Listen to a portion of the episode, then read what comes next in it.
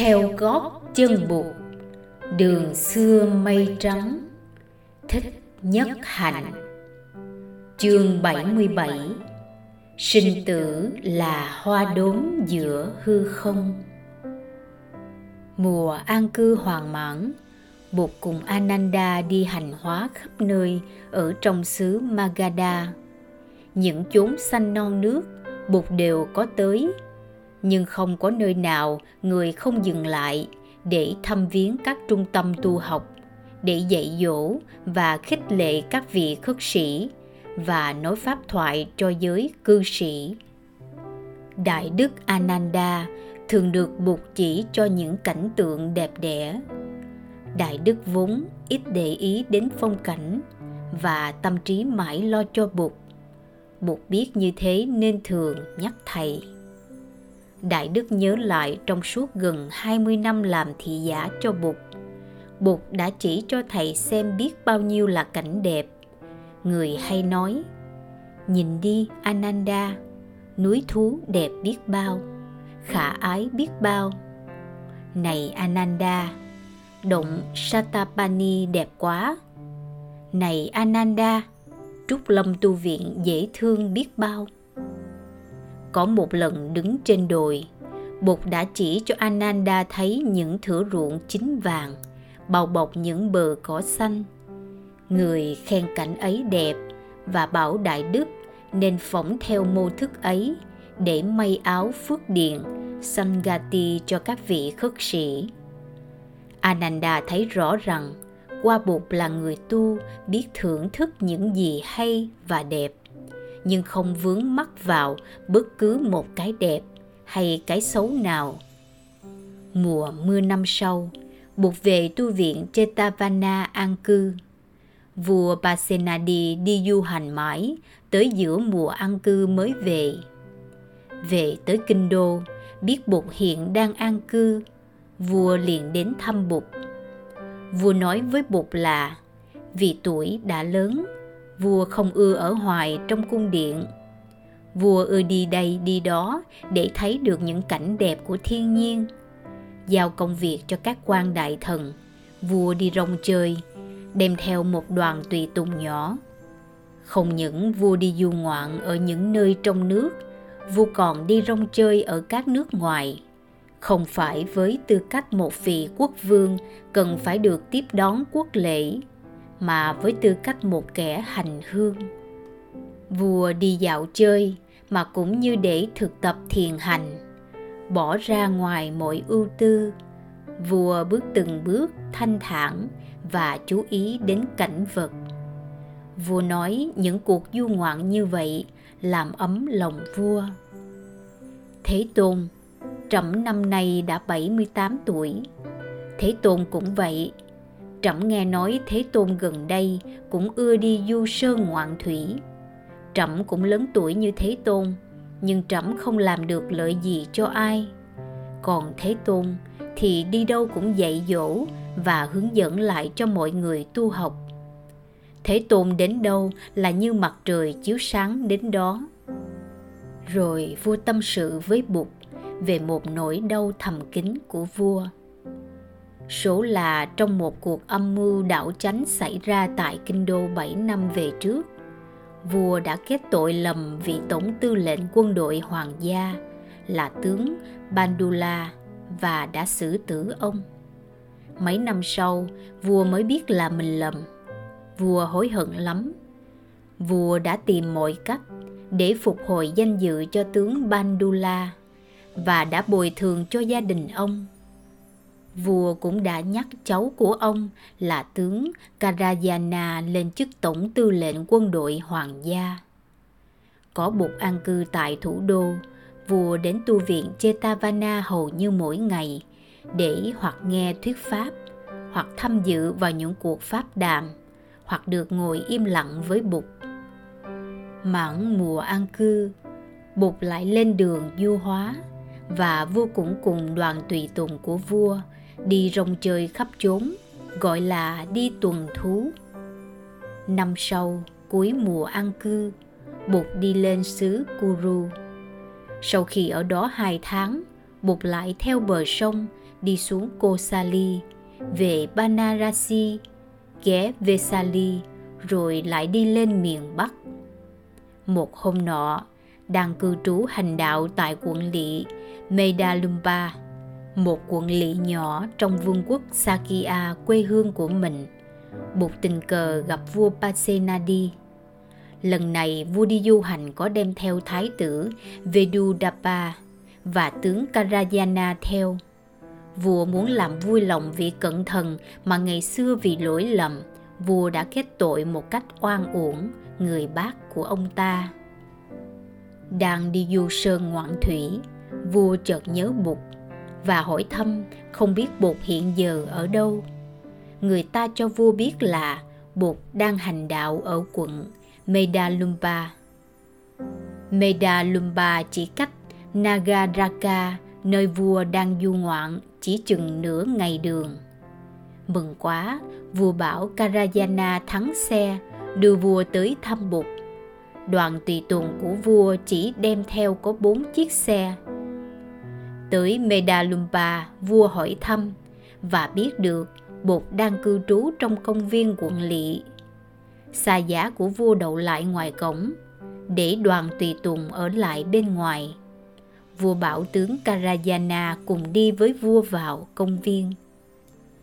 Thấy bóng các vị khất sĩ áo vàng qua lại, vua tìm tới một vị gần nhất và hỏi thăm Bụt ở đâu. Vị khất sĩ chỉ cho vua một ngôi nhà ẩn dưới bóng cây, bóng lá và nói Tô Hoàng thượng, bột đang ở trong ngôi nhà đó, cửa đóng, Hoàng thượng cứ thông thả đi tới đấy. Rồi hoàng thượng ho lên một tiếng và gõ hai tiếng. Thế nào đức thế tôn cũng mở cửa rước hoàng thượng vào. Vua cởi thanh gươm và tháo vương miện xuống trao cho vị tướng lãnh bảo ông ta trở lại với đoàn tùy tùng để đợi mình rồi vua một mình tiến về ngôi nhà nơi bụt ở tới trước cửa vua tằng hắn và ho lên một tiếng chưa kịp gõ cửa thì cửa đã mở. Bụt mừng rỡ khi thấy vua, người cầm tay dắt vua vào trong nhà. Hai đại đức Ananda và Sariputta hiện có mặt để hầu chuyện với Bụt trong tình thất, cũng đứng dậy chào vua. Bụt mời vua ngồi trên một chiếc ghế, rồi tự mình ngồi xuống trên chiếc ghế đối diện.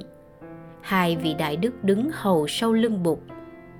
Vừa ngồi xuống, vua đã đứng dậy vua lạy xuống dưới đất và ôm hôn hai bàn chân của bụt vua quỳ trong tư thế ấy thật lâu hai tay vuốt ve bàn chân của bụt miệng nói thế tôn, trẫm là pasenadi, vua nước kosala. Trẫm kính xin làm lễ thế tôn.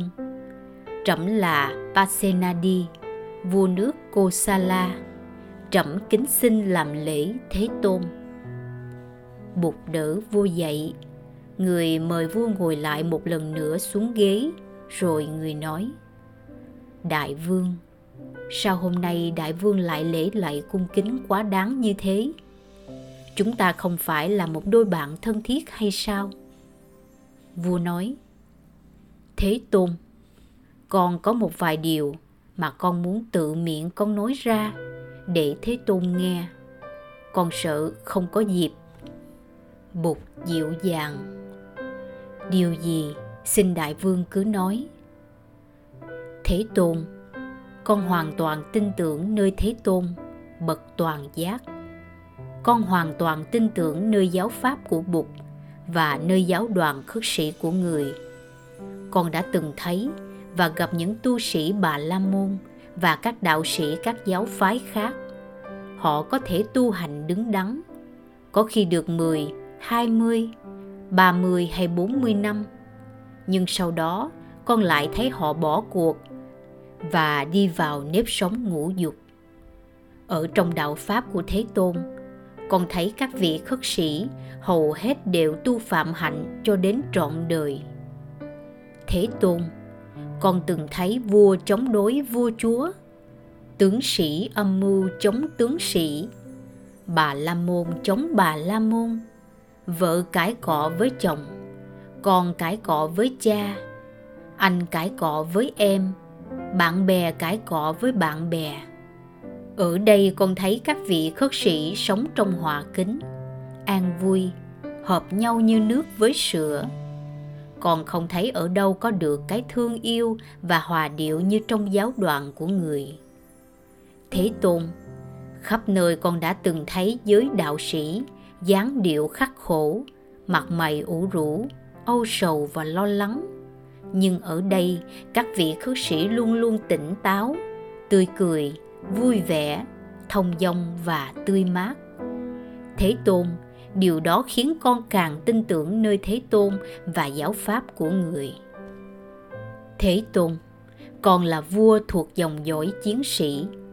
Con có quyền ra lệnh chém đầu hoặc giam cầm hoặc trừng phạt bất cứ ai nếu con muốn vậy mà khi con ngồi trong một buổi họp, thiên hạ vẫn dám cướp lời con, dù con có nói.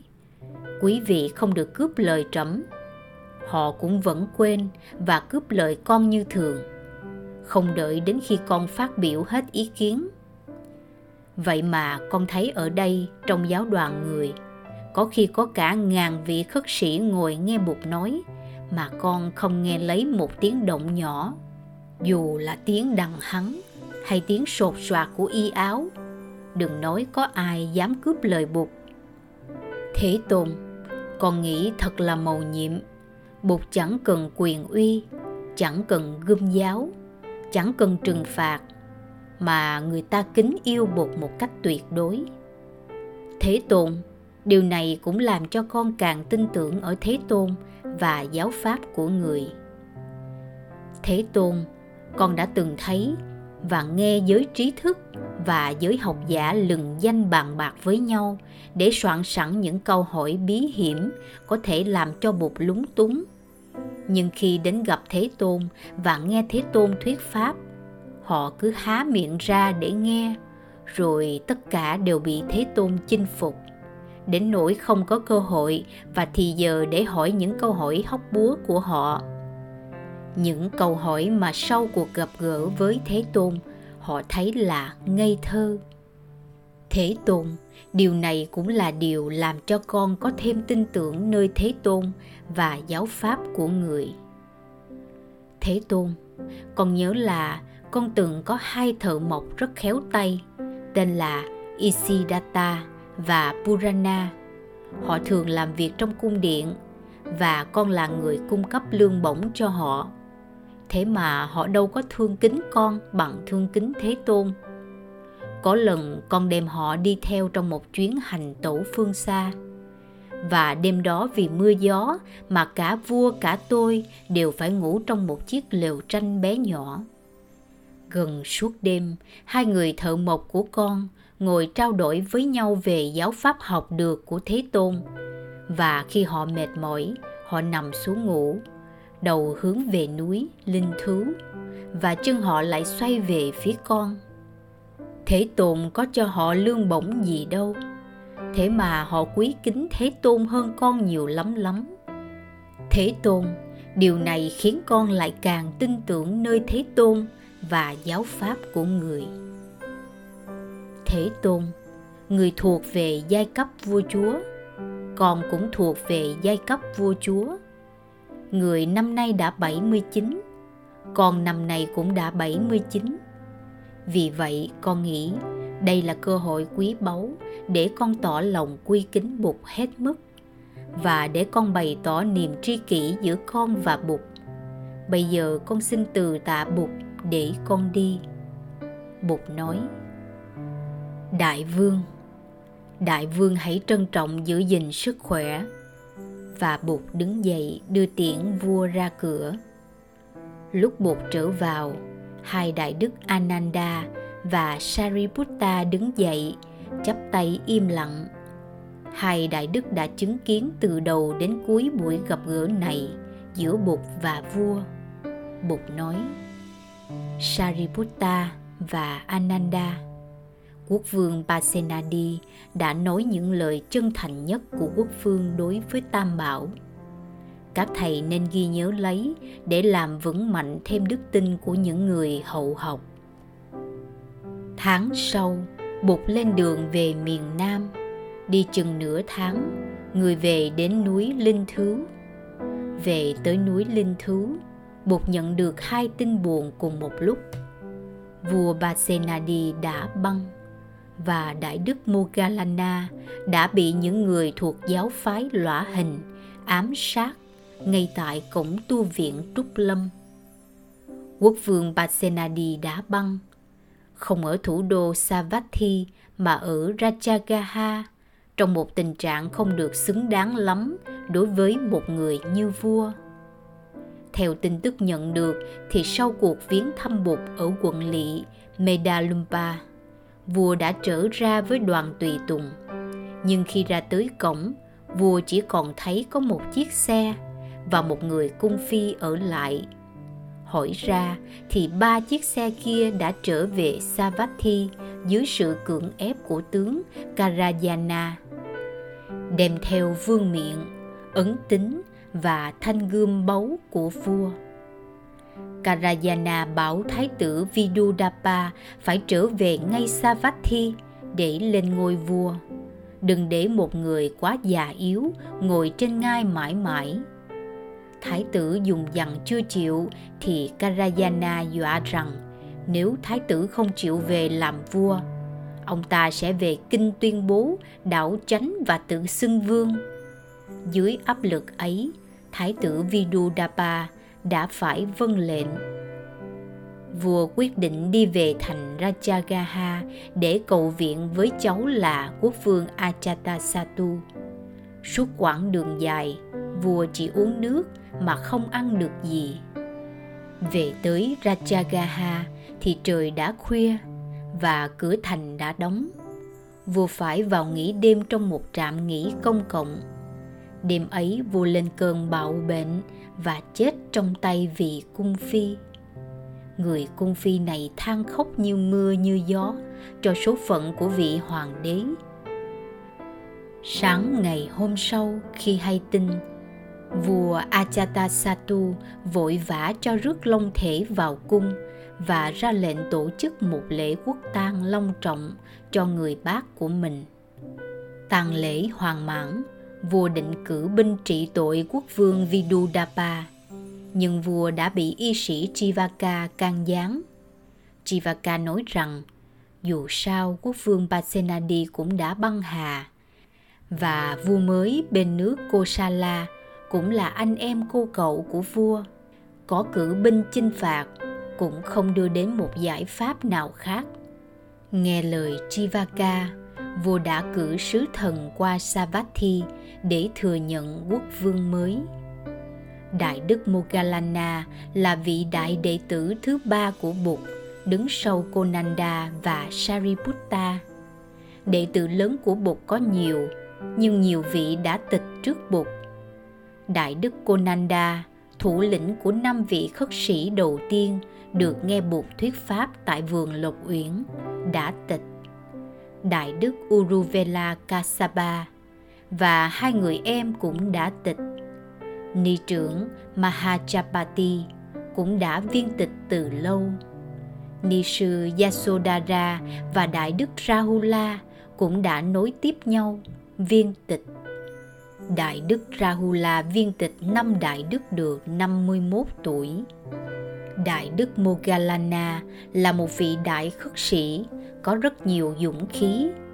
Người là kẻ phát ngôn bạo dạn và cương trực nhất của giáo đoàn khất sĩ. Khi cần phải tuyên bố lập trường của giáo đoàn hoặc của giáo pháp, đại đức bao giờ cũng nói thẳng, không khi nào chấp nhận sự thỏa hợp cũng vì lý do này mà trong giới ngoại đạo có nhiều kẻ thù ghét đại đức. Hôm ấy, đại đức cùng ra đi với hai vị đệ tử. Lên đường rất sớm, bọn sát nhân có dự tính trước, cho nên đã mai phục bên ngoài tu viện. Họ xông ra tấn công khi thấy đại đức. Họ tấn công bằng gậy gộc. Ba thầy trò tay không không thể nào chống lại được họ vì họ quá đông và cũng vì họ có khí giới trong tay hai vị đệ tử bị đánh văng ra ngoài. Họ la lên kêu cứu, nhưng không kịp nữa, Đại Đức đã bị bọn bất lương hạ sát. Đại Đức hét lên một tiếng vang động cả rừng cây trước khi bị bọn chúng đập xuống những hèo cuối cùng. Khi các thầy trong tu viện chạy ra thì bọn sát nhân đã tẩu thoát hết. Hai vị đệ tử bị đả thương khá nặng. Khi Bụt về tới, thì nhục thân của Đại Đức đã được trà tỳ. Trò xương của Đại Đức đã được thu góp trong một chiếc bình và đặt sẵn bên ngoài tịnh xá của Bụt. Bụt hỏi thăm Đại Đức Sariputta. Các thầy cho biết là Đại Đức Sariputta đã đóng cửa am thất từ ngày Đại Đức Moggallana bị ám sát. Ai cũng biết hai vị Đại Đức này thân với nhau còn hơn anh em ruột. Đối với nhau luôn luôn như hình với bóng. Bột chưa kịp nghỉ ngơi, đã phải đi tìm đến am thất của Sariputta để an ủi Đại Đức. Đại Đức Ananda đi theo người. Đại Đức nghĩ, chắc thế nào Bụt cũng đang buồn. Không buồn sao được khi mất một lần hai vị đệ tử lớn, vua Pasenadi và Đại Đức Moggallana. buộc đi an ủi Đại Đức Sariputta. Nhưng ai sẽ an ủi Bụt? Như để trả lời câu hỏi thầm kín của Đại Đức Ananda, buộc quay lại nhìn thầy rồi lên tiếng. Ananda, ai cũng nói thầy học nhiều và ghi nhớ nhiều về chánh pháp thầy không nên lấy sự học nhiều và nhớ nhiều làm đủ. Chăm sóc cho như lai và lo lắng cho giáo đoàn. Điều đó tuy cần thiết, nhưng cũng không đủ. Thì giờ còn lại có là bao năm? Thầy phải nỗ lực để vượt thoát sinh tử. Thầy phải bình thản trước sinh tử. Thấy sinh tử như những hoa đốm giữa hư không. Đại đức ananda cúi đầu đi im lặng. Ngày hôm sau, bụt xuống núi, đến tu viện trúc lâm.